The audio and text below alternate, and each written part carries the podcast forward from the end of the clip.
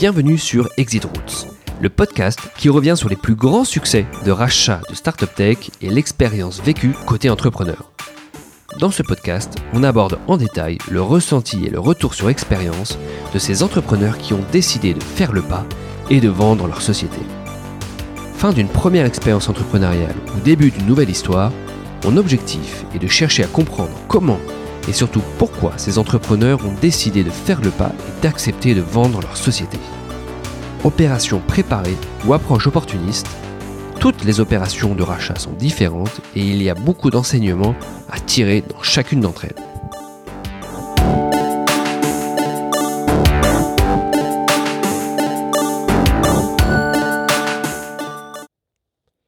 Pour ce nouvel épisode du podcast Exit Routes, je suis ravi d'accueillir euh, Patrick Amiel, euh, qui est notamment euh, cofondateur de la société MyBestPro, mais aussi d'autres expériences entrepreneuriales, on va y revenir.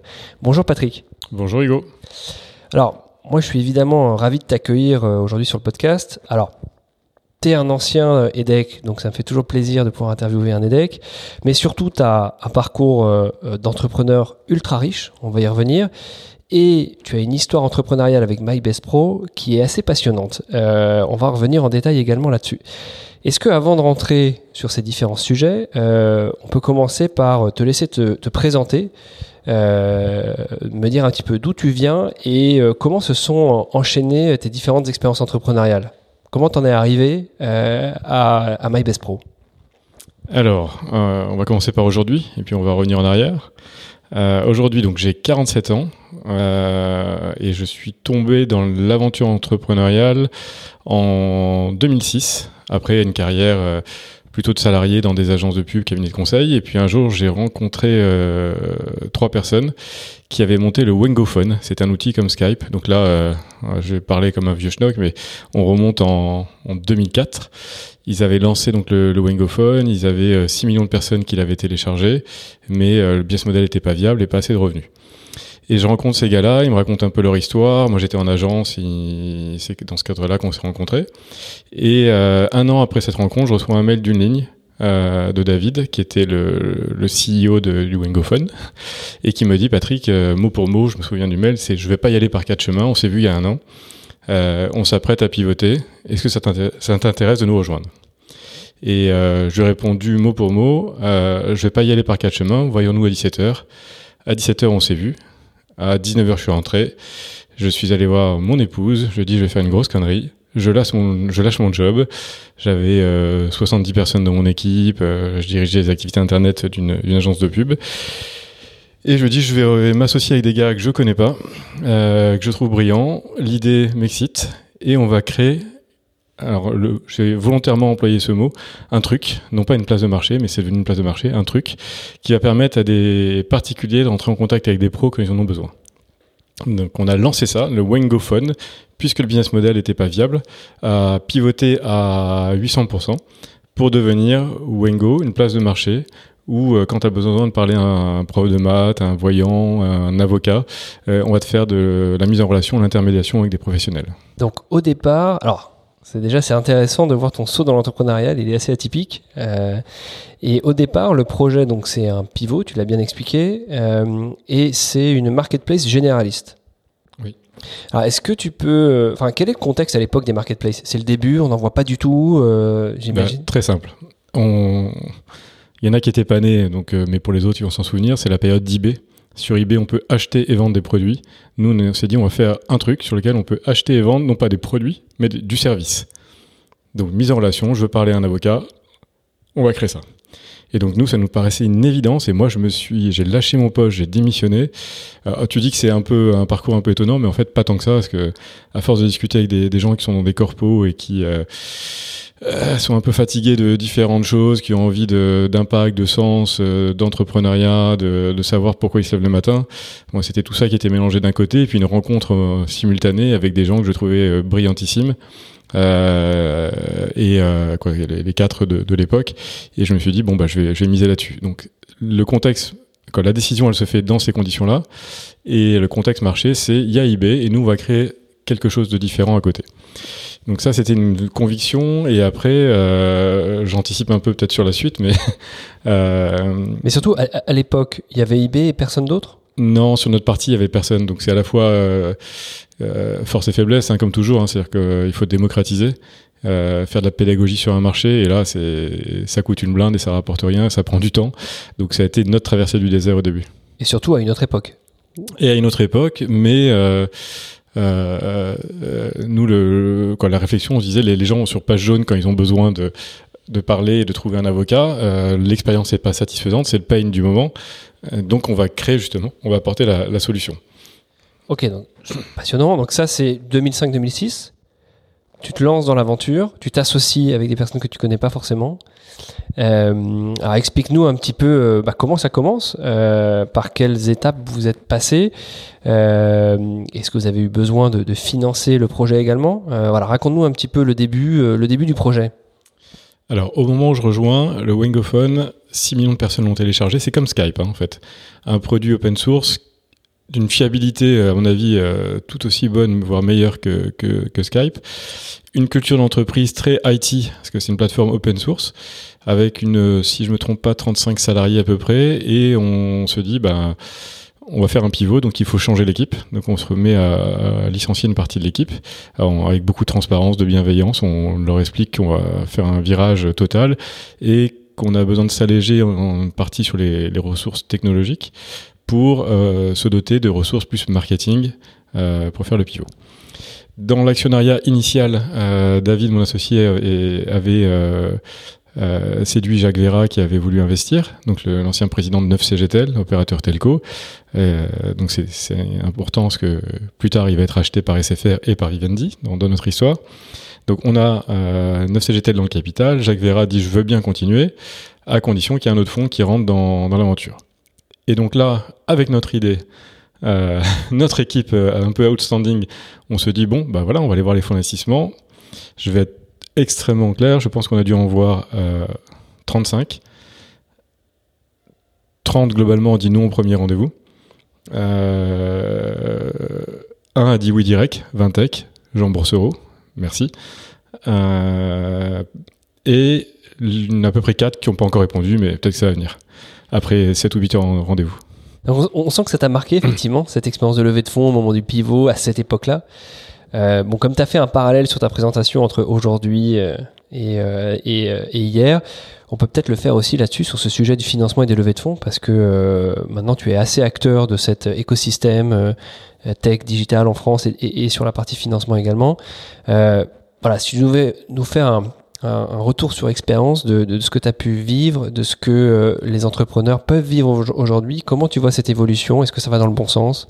Alors deux réactions une sur l'évolution et une autre sur euh, quoi. franchement quand on est allé voir 35 fonds d'investissement et que tout le monde te dit non matin midi et soir à un moment il faut avoir une résilience déjà cette étape là qui est colossale parce que tu te dis tu as des professionnels en face euh, tout le monde te dit que ton truc ne marchera jamais euh, et que tu es formidable donc il y a un moment, il faut un peu de, folie et un peu de ténacité pour tenir la barre. Euh, on a eu la chance, je pense, de s'automotiver en étant quatre fondateurs et euh, quoi cinq à ce moment-là, et donc à, à se dire non mais c'est pas grave, on va y arriver quand même. Euh, on y croit et ils ont tort et on y croit et on avance. Euh, donc ça c'était le, premier point. Le deuxième point sur l'évolution du système de financement en France. Euh, il y a une évolution totale.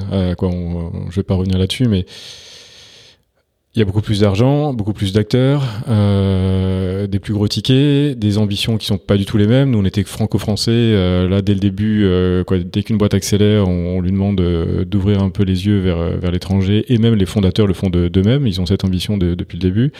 Euh, donc, je trouve que moi, vraiment, mon credo, c'est que toute la chaîne de financement a extrêmement bien évolué. On a des gens extrêmement brillants et, et plutôt euh, euh, quoi qu'ils prennent des bonnes décisions d'investissement au global. Après, euh, voilà, mais il y a, y a de l'offre sur le marché. J'ai quand même un bémol aujourd'hui sur une partie de la, chaîne de financement, c'est sur tout ce qui est early stage. Euh, tous les fonds sont montés aujourd'hui. En, gros, euh, ceux qui mettaient des tickets de 1 million mettent maintenant entre euh, 3, 5 et 8 euh, au début. Quoi, tout, tout est plus gros. J'accompagne pas mal d'entrepreneurs aujourd'hui très early stage quand on veut 300, 400, 600, jusqu'à 1 million, il y a Kima qui est extrêmement réactif.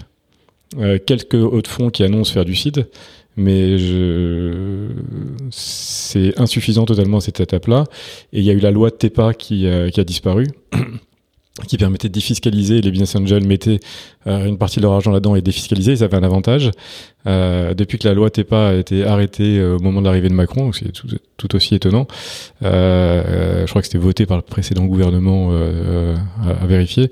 Mais donc du coup, ça s'est complètement asséché sur la, la source. et donc il y a des entrepreneurs aujourd'hui que je vois qui arrivent à se financer parce qu'ils ont un réseau. Quand ils n'ont pas de réseau, ils galèrent un peu plus. Euh, par contre, la bonne nouvelle, c'est qu'il y a beaucoup de business angels qui sont aujourd'hui identifiables sur le marché, qui répondent euh, assez rapidement et qui mettent des tickets euh, assez significatifs. Donc il y en a, mais c'est quand même beaucoup plus compliqué qu'avant. Euh, et je regrette qu'il n'y ait pas des fonds plus actifs sur ce segment-là. Mais bon, le business model pour les fonds, le, le, TRI, le taux de retour sur investissement, est plus intéressant sur des gros tours et moins risqué. Non, ce, feedback sur le, financement de l'early stage en France est intéressant. Effectivement, je pense qu'il y a beaucoup plus aujourd'hui de, business angels effectivement pour financer euh, pour financer ces, ces, startups très early stage. Mais ce qui est marrant, euh, je trouve, c'est qu'on voit de plus en plus des fonds revenir vers l'early stage.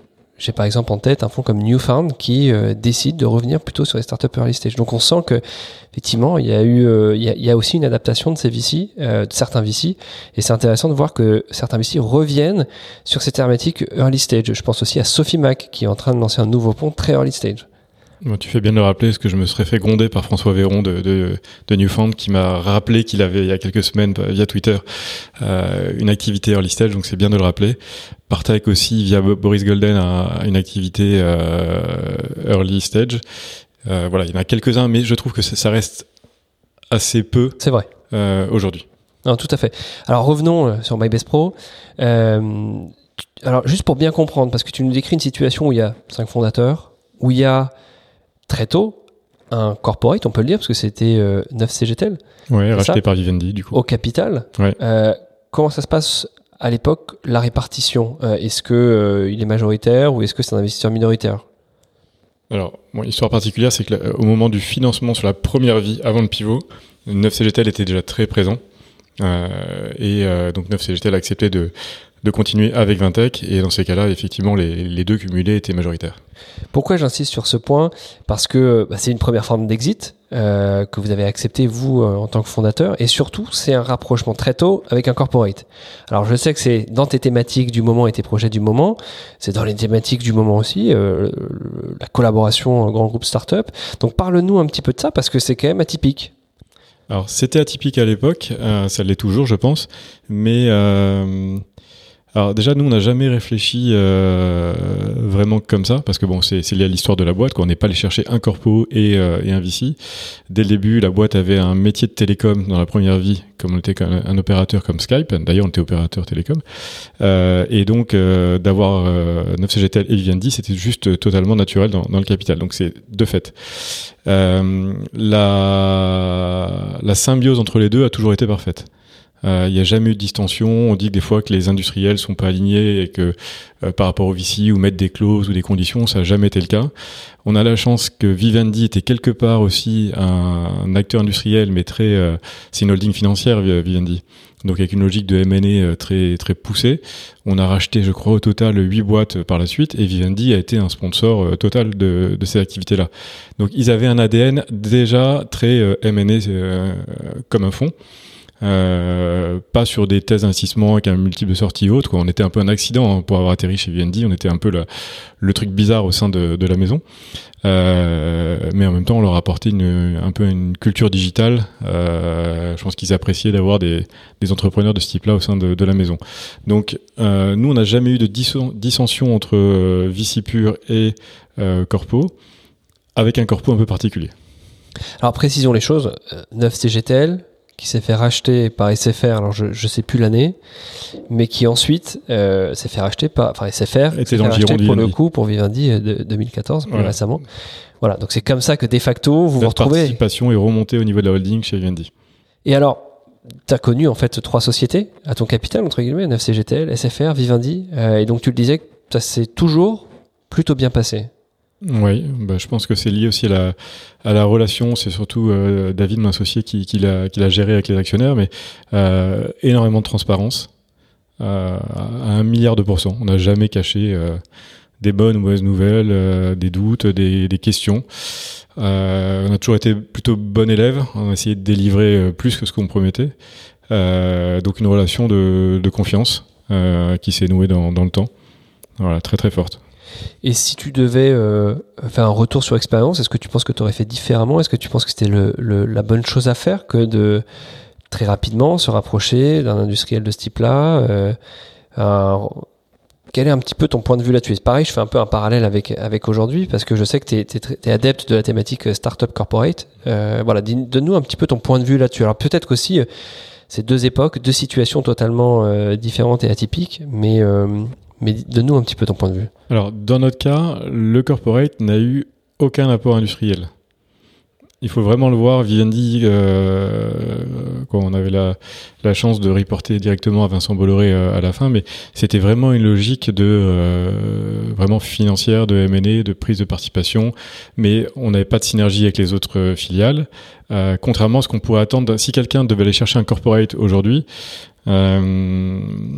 je dirais il y, a deux choses importantes. C'est qu'est-ce que le corpo peut lui apporter d'une logique industrielle, ça c'est c'est sympa. Mais le côté warning, c'est attention, euh, l'inertie des corpos est colossale. Donc s'assurer que euh, les règles de gouvernance sont les bonnes, que le circuit de décision ne va pas prendre euh, plus de X mois. Euh, et ça, il faut s'en assurer dès le début, parce que sinon, ça peut vite être un frein pour l'entreprise. aussi, ça peut être une force comme un frein. Et donc typiquement, aujourd'hui, je pense que des corpos euh, peuvent apporter ce que ce qu'on appelle des unfair advantage pour des, des startups. Euh, S'il y a un vrai deal qui a du sens, la startup doit pouvoir taper sur la base client, taper sur le réseau de distribution, taper sur le capital humain de la boîte, euh, peut-être même la marque en réassurance. Quoi. Il faut à un moment trouver les passerelles pour que la boîte apporte plus que de l'argent. Si elle ne fait que apporter de l'argent, peut-être que l'argent des fonds est plus liquide et, plus intéressant. Euh, mais je suis certain que les corpos ont beaucoup plus qu'à apporter que leur argent. J'ai du mal à croire que dans des boîtes de 120 000 personnes, il n'y a pas des talents dingues qui puissent aider une boîte aussi à, grandir plus vite, à condition de changer les règles de gouvernance. Il faut absolument pas réappliquer les règles, alors je vais être provoque de secondes, du mammouth à la petite structure. Euh, parce que ça, c'est un tue l'amour. Euh, beaucoup de startups s'en plaignent, on, le sait, et une boîte qui euh, ne gère pas ce paramètre-là, je pense que il y a deux facteurs clés de succès pour réussir ce genre de mariage. Le premier, c'est de changer les règles de gouvernance, de laisser une gestion déléguée à 100% de la startup. Bien sûr, il y a un board, il y a, des conditions, il y a des KPI, il y a un certain nombre de choses. Mais au day-to-day, euh, dès qu'on va embaucher quelqu'un, on peut pas passer par le, du groupe et vérifier que la grille de salaire correspond bien au groupe. Euh, un exemple concret. Donc ça, s'assurer d'avoir des nouvelles règles de gouvernance. Je dirais même trois points. Deuxième point, s'assurer de pouvoir utiliser, si la startup le veut, uniquement si elle le veut, des unfair advantages qu'on a, qu'on a cités. Et trois, euh, de s'assurer qu'il y a de la diversité, parce que ces groupes-là ont tendance à... Bah, euh, J'étais à l'inauguration d'un événement là d'un groupe euh, qui a lancé quelque chose sur le, digital. J'étais le seul sans cravate sur 300 personnes, entrepreneurs. Donc c'est très bien, il lance un truc sur l'entrepreneuriat, mais c'est tellement consanguin que c'est même dangereux. Donc il faut créer ces passerelles et mélanger les cultures. Et c'est quand on mélange les cultures qu'on devient, à mon avis, dix fois plus puissant qu'un acteur qui serait tout seul. Passionnant cette thématique. On y reviendra un petit peu après. Euh, euh, mais, revenons, restons un peu sur, euh, sur MyBestPro. Euh, donc effectivement, tu nous évoques le pivot, tu nous évoques l'entrée d'investisseurs euh, pour, pour financer et accompagner ce pivot. Euh, mais MyBestPro, ça a été une histoire, et c'est toujours une histoire d'ailleurs, qui, qui, toi, dans laquelle tu as été impliqué longtemps, près de 10 ans.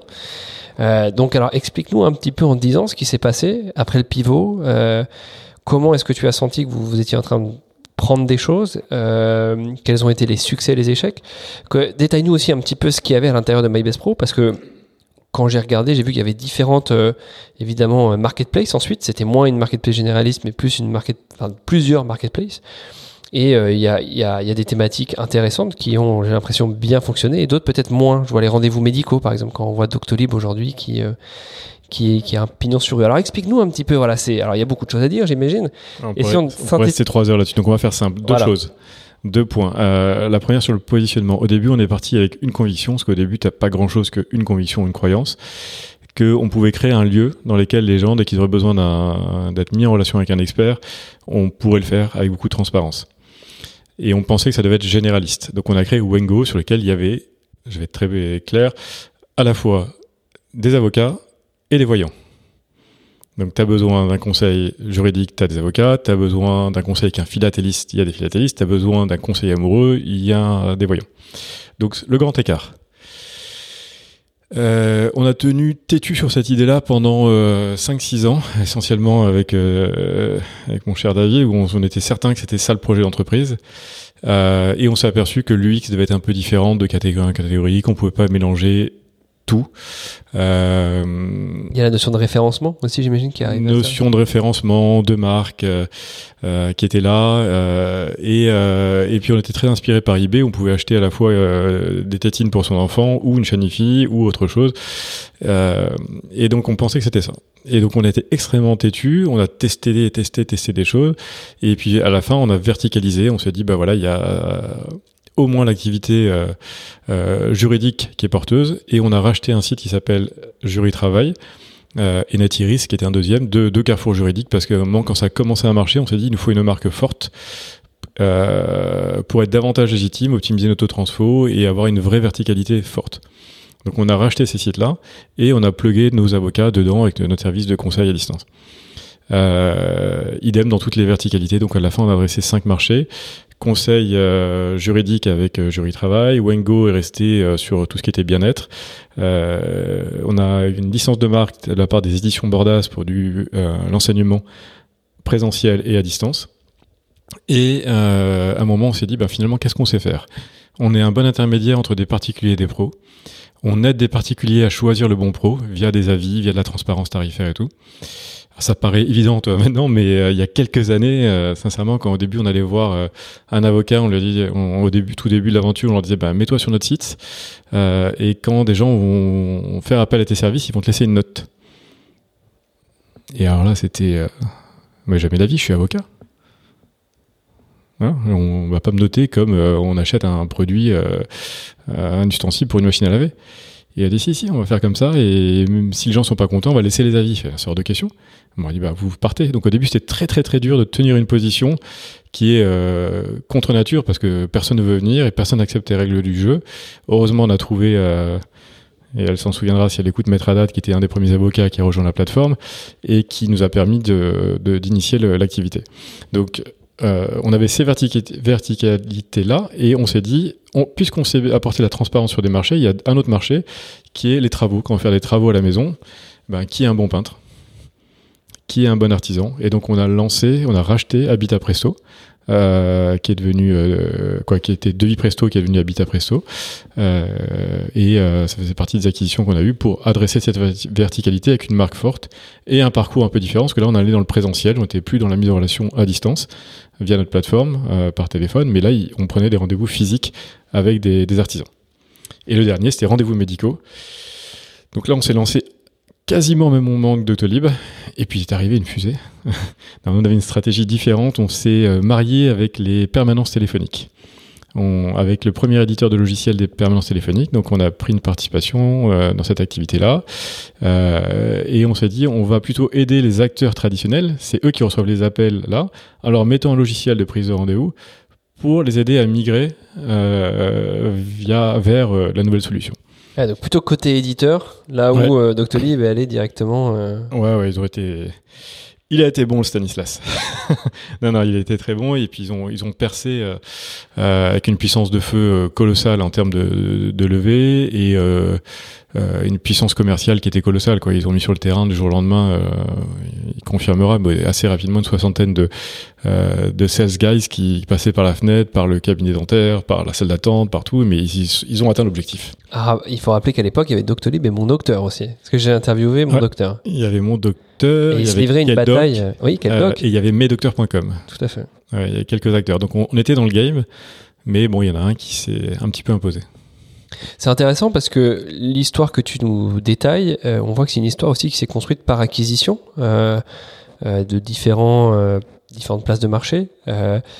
Donc là, est-ce que vous aviez racheté à chaque fois que la place de marché, que, que, la tech, que le produit, ou est-ce qu'il y avait des équipes aussi derrière? Alors les deux. Euh, alors deux, deux, trois learnings. La première acquisition, on l'a racheté, on a essayé de fusionner les systèmes d'info, on a fait une grosse bêtise. Euh, et les autres, on a dit, bah, on rachète et on laisse tel quel, et ça se fera naturellement. Donc ça, on avait appris euh, de, de, ça. Euh, on a essentiellement, pour les premières, essayé d'acheter du, du trafic. Donc euh, jury travail, c'était quelques millions de visiteurs uniques. On s'est dit, puisqu'on a des avocats, il faut qu'on trouve les carrefours d'audience et qu'on les logue pour que personne ne les prenne. Donc c'était le plus gros site où des particuliers allaient chercher du conseil juridique. Euh, donc ça, c'était une façon de, gérer euh, l'acquisition via des carrefours d'audience. Et évidemment, on a acquis des, des équipes euh, au même moment. Donc effectivement, oui, passionnant ces différentes, euh, ces différentes acquisitions, cette croissance par acquisition. Euh, Peux-tu nous rappeler euh, un petit peu euh, les economics de, de, de MyBest Pro au moment où, où tu décides de, de, quitter le navire? Alors, on va y revenir plus en détail. Tu vas nous expliquer un petit peu le contexte et pourquoi tu as décidé finalement de, de partir. Donc c'est moins un exit par une opération de rachat, c'est plutôt un exit par une décision personnelle. Euh, mais avant ça, est-ce que tu peux nous, nous, juste nous détailler du coup quelle était un petit peu la situation de MyBest Pro au moment où tu décides de partir et nous expliquer un peu le contexte du coup? Euh, Alors la situation, c'est une boîte. Je suis parti après euh, presque quoi, je 11 ans euh, d'activité. Euh, on faisait un, vol, un chiffre d'affaires, pas un volume d'affaires, un chiffre d'affaires d'environ 25 millions d'euros euh, pour un volume d'affaires qui, qui, approchait les 50 euh, dans plusieurs pays, en 9 pays en Europe, et la boîte était euh, rentable. Donc le, gros mot EBITDA était au rendez-vous. Euh, donc voilà, on a fait une très belle boîte. On avait 250 salariés. Euh, très très fier de, ce qu'on a fait avec euh, Jérôme, Alain, euh, Olivier et David, avec tous mes associés.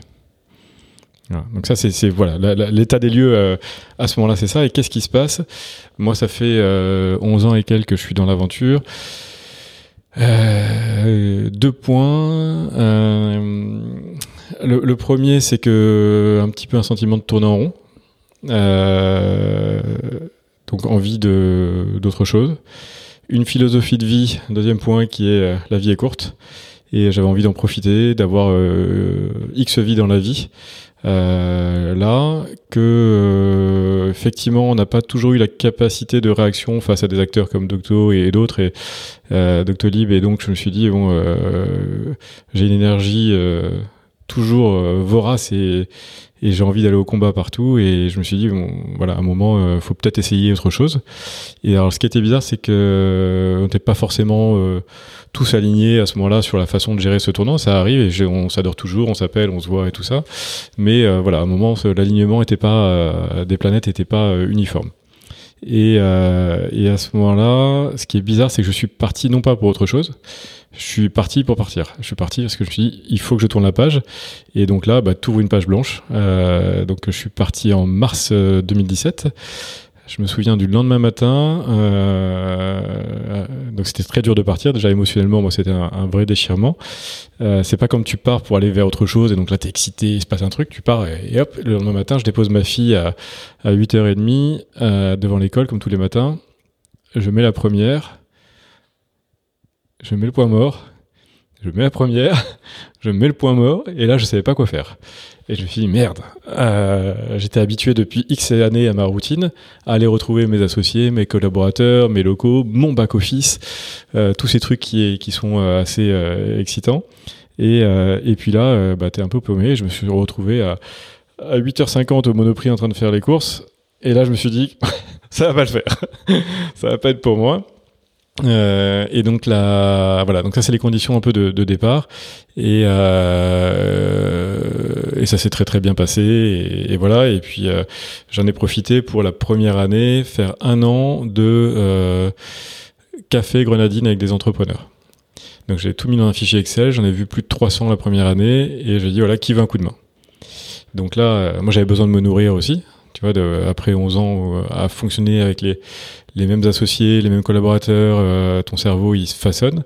Et j'avais besoin de voir comment d'autres fonctionnent. Donc j'ai pris, euh, euh, c'était comme un petit cours, quoi, de découvrir d'autres secteurs d'activité, d'autres problématiques, comment d'autres mecs réfléchissent, extrêmement riche. Donc c'est là où on revient sur ton point euh, du début, non pas forcément sur une logique d'investissement, mais euh, de, volonté de, partage entre euh, serial entrepreneurs et plus jeunes. Et euh, bah, tout se connecte. Hein, les, les, tout, moi, je suis quoi, comme beaucoup. Hein, on est sollicité. Euh, je crois que j'ai regardé la semaine dernière, j'ai dû avoir pris une quinzaine, une vingtaine de demandes de, de rendez-vous. Tu peux pas dire oui à tout le monde, parce qu'après, tu transformes en, en association humanitaire, parce que c'est un full-time job pour euh, unilatéral. Mais, euh, mais c'est un plaisir, c'est riche, il y a une demande, les gens répondent, et puis euh, euh chacun s'enrichit. Donc ça, c'était le premier point d'un côté. Et l'autre côté, euh, depuis quelques années, j'intervenais à l'INSEA dans un programme, et euh, pas devant l'MBA, mais devant les exécutifs programmes. Et à chaque fois, j'ai, euh, je rencontre des corpos, des grandes boîtes, et c'est là où je me suis dit, mais ils viennent me voir globalement tous à la fin en me disant c'est, génial ce que vous racontez, vous êtes entrepreneur, vous savez, vous connaissez le digital, donc est-ce que vous pouvez nous aider? Et ne voulant pas être consultant, j'arrivais pas à trouver le, bon système. Et c'est là où j'ai fait un travail plus d'écouter mes tripes que mon cerveau. Et je me suis dit qu'est-ce que j'aime? J'aime créer. Euh, j'adore les feuilles blanches. Là où d'autres sont hyper inquiets euh, dans ces moments-là euh, plus c'est le bazar, plus ça m'amuse. Euh, plus le challenge est important, plus ça m'excite. Euh, plus il faut faire des choses non raisonnables, plus ça me plaît.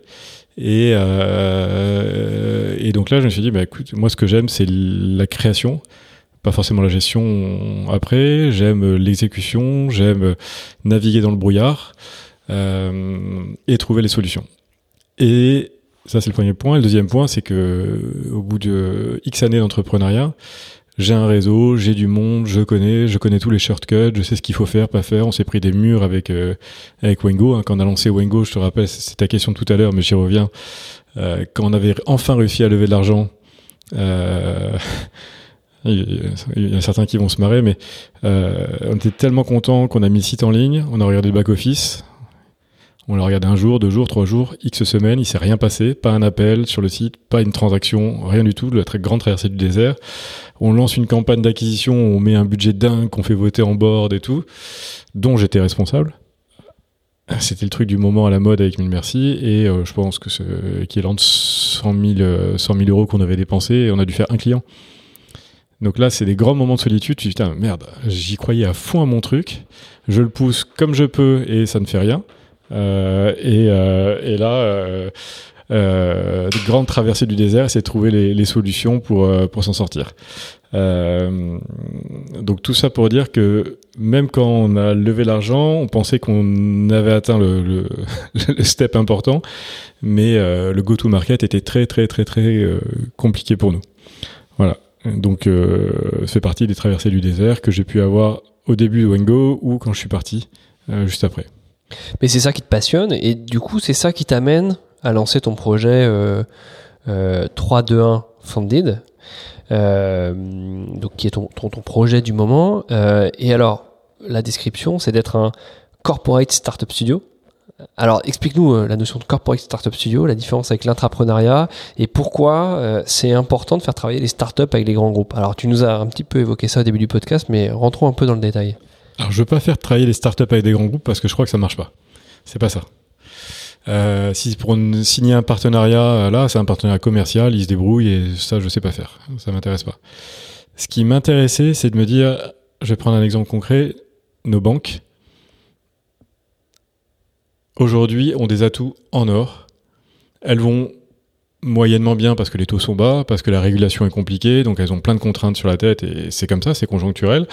Mais c'est pas que ça. Arrivent les GAFA, qui sont en train d'obtenir des licences bancaires partout dans le monde. Euh, il y a Apple Card, il y a Samsung, euh, il y a euh, WeChat, il y en a, voilà, tout ça. D'un côté, il y a des pure players, bah, Conto aujourd'hui qui lève 104 millions, euh, il y a des banques au Brésil qui ont plus de 15 millions de users en néobanque, il y a Revolut, quoi, voilà, il y a N26. Arrivent des pure players, arrivent les GAFA, les banques sont là enlisées dans leurs problèmes court terme à juste titre. Et je me suis dit, mais merde, qu'est-ce qu'ils vont devenir? Alors, je suis, suis pas euro, hein. Deux, elles vont bien, elles ont de la trésor, elles ont tout ce qu'il faut, mais est-ce que à échéance euh, 10, 5, 15 ans, je sais pas, quelque part là-dedans, le paysage va pas se redessiner Et euh, je me suis dit, voilà, d'un côté, il y a ça. D'un autre côté, moi, j'aime l'exécution, j'aime relever des défis, et je rêverais de faire un mariage entrepreneur plus large corpo, un grand groupe, et de se dire comment on peut créer ensemble un modèle pour aller avoir des ambitions un peu démesurées. Et justement faire face à tout ça. Parce que quand on voit l'intrapreneuriat ou ce genre de choses, il y a des choses pas mal qui sortent, mais pas assez. Euh, on a pas mal travaillé avec pas mal de boîtes du CAC 40 ces derniers mois. Le constat, que ça soit, euh, je vais pas les citer, mais plusieurs boîtes du CAC 40, c'est ils sont excellents, mais excellentissimes sur leurs produits.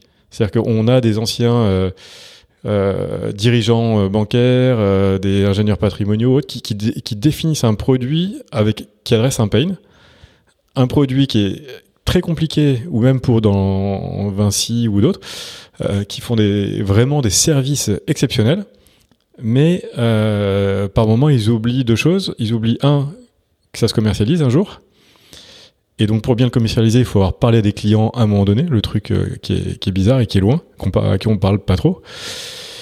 Et deux, le mode d'exécution, euh, si tu veux, des fois, c'est ben comment on veut faire quand on veut lancer ça? Ben on passe par euh, les boîtes référencées de la maison. Donc on prend une SS2I qui coûte 800 000 euros pour faire un site. On a un site et on pense que c'est fait. Ben, euh, on n'a pas commencé l'histoire. Donc moi je me suis dit, avec Romain, mon associé, montons un nouveau modèle pour co-créer des boîtes ou accélérer avec une logique pure entrepreneuriale avec les grands groupes. Voilà, ça c'est notre approche. Ok, passionnant. Euh, je, je, je, pousse un peu le bouchon évidemment et j'oppose, si on devait opposer euh, euh, le fait de créer une société au départ, dès le départ avec un corporate, et le fait pour un corporate de racheter une société. si on devait les comparer, toi, je comprends que ta thèse c'est plutôt le, le, premier cas que le deuxième. Ou est-ce que tu penses que le deuxième ça fonctionne également? Et du coup quels sont les critères pour que ça fonctionne? Non, les, les deux sont complémentaires. Aujourd'hui, je pense que euh, voilà, il faut qu'une quoi ces, ces grands grands groupes d'avoir une logique d'acquisition à condition de savoir les digérer après. Voilà. Euh, et deux, euh, aujourd'hui, s'ils veulent créer quelque chose qui correspond à un vraiment pain du marché que eux ont identifié, la boîte n'existe peut-être pas sur le marché et c'est à eux de la créer. Et donc nous, ce qu'on leur propose, c'est filez-nous une gestion déléguée à 100%. C'est-à-dire que pendant 18 mois, on, on exécute. On onboard des gens de chez eux, qui sont copilotes de, l'entreprise, mais avec nos règles. Et progressivement après, ils reprennent la main tout doucement sur, euh, sur l'activité. Mais si on veut être bon, si on veut aller vite, euh, si on veut pas avoir d'inertie colossale, la seule façon d'y arriver, c'est ce mariage entre entrepreneurs et, euh, et grands groupes. Effectivement, c'est un sujet passionnant. écoute, on a, on a hâte de voir les, les sociétés qui vont pouvoir sortir de, de 3 2 Funded.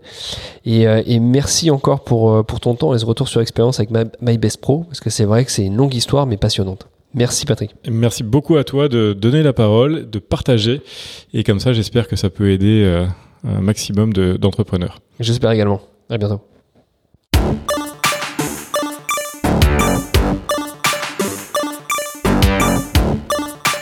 J'espère que vous avez autant apprécié l'écoute de cette édition que j'ai pris de plaisir à préparer cette interview.